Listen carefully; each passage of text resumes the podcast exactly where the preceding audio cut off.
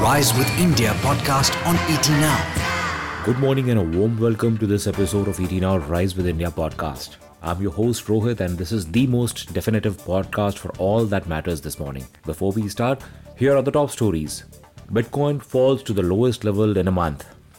SEBI introduces T plus 1 settlement cycle on optional basis. Byju's acquires one of India's largest exam preparation platform. BMC has come out with more curbs for the Ganpati festival.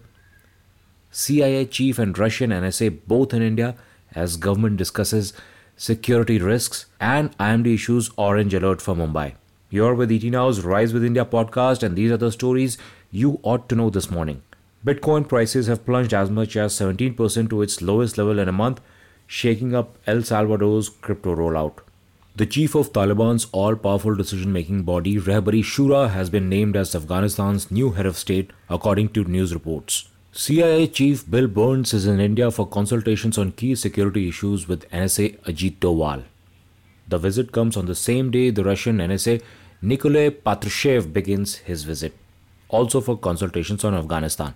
Market regulator SEBI has introduced T plus 1 settlement cycle to complete share transaction on optional basis. The move is expected to enhance market liquidity. RBI has enhanced the scope of tokenization and permitted card users to act as token service providers. Tokenization allows a unique code to facilitate transactions through cards.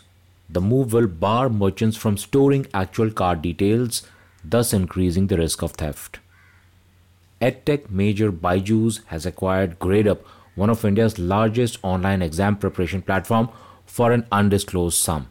UK based Cairn Energy plc is dropping all litigation to seize Indian properties abroad.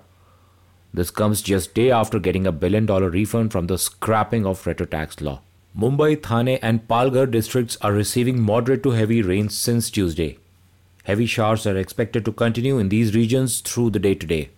Today on the COVID corner, Mumbai hit the milestone of administering more than 1 crore vaccine doses against coronavirus. Separately speaking at an event, Biocon chairperson Kiran Majumdar Shaw said India will take at least 9 more months to fully vaccinate all adults. India's top pediatricians will review international data on children vaccinated against COVID and present it to the National Technical Advisory Group on Immunization next week. Government is considering starting vaccinating children next month onwards. BMC has come out with more curbs for the Ganpati festival and has banned physical darshan at mandals and gatherings.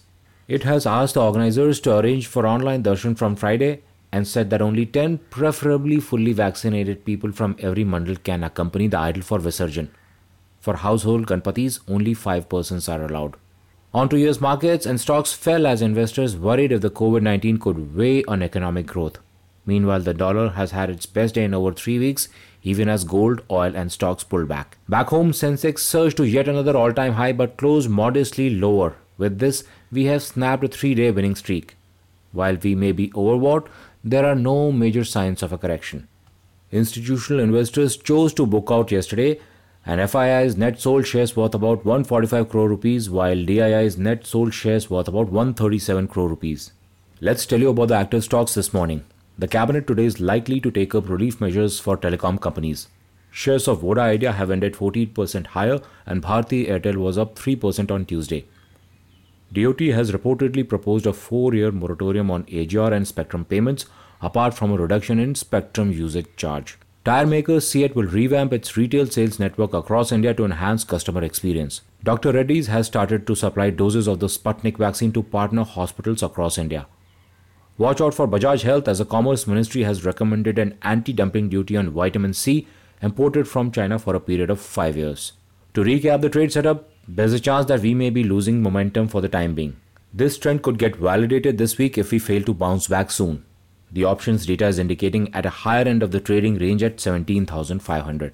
And that's all we have time for. Thank you for listening in. We will be back again with a fresh episode of Rise with India tomorrow.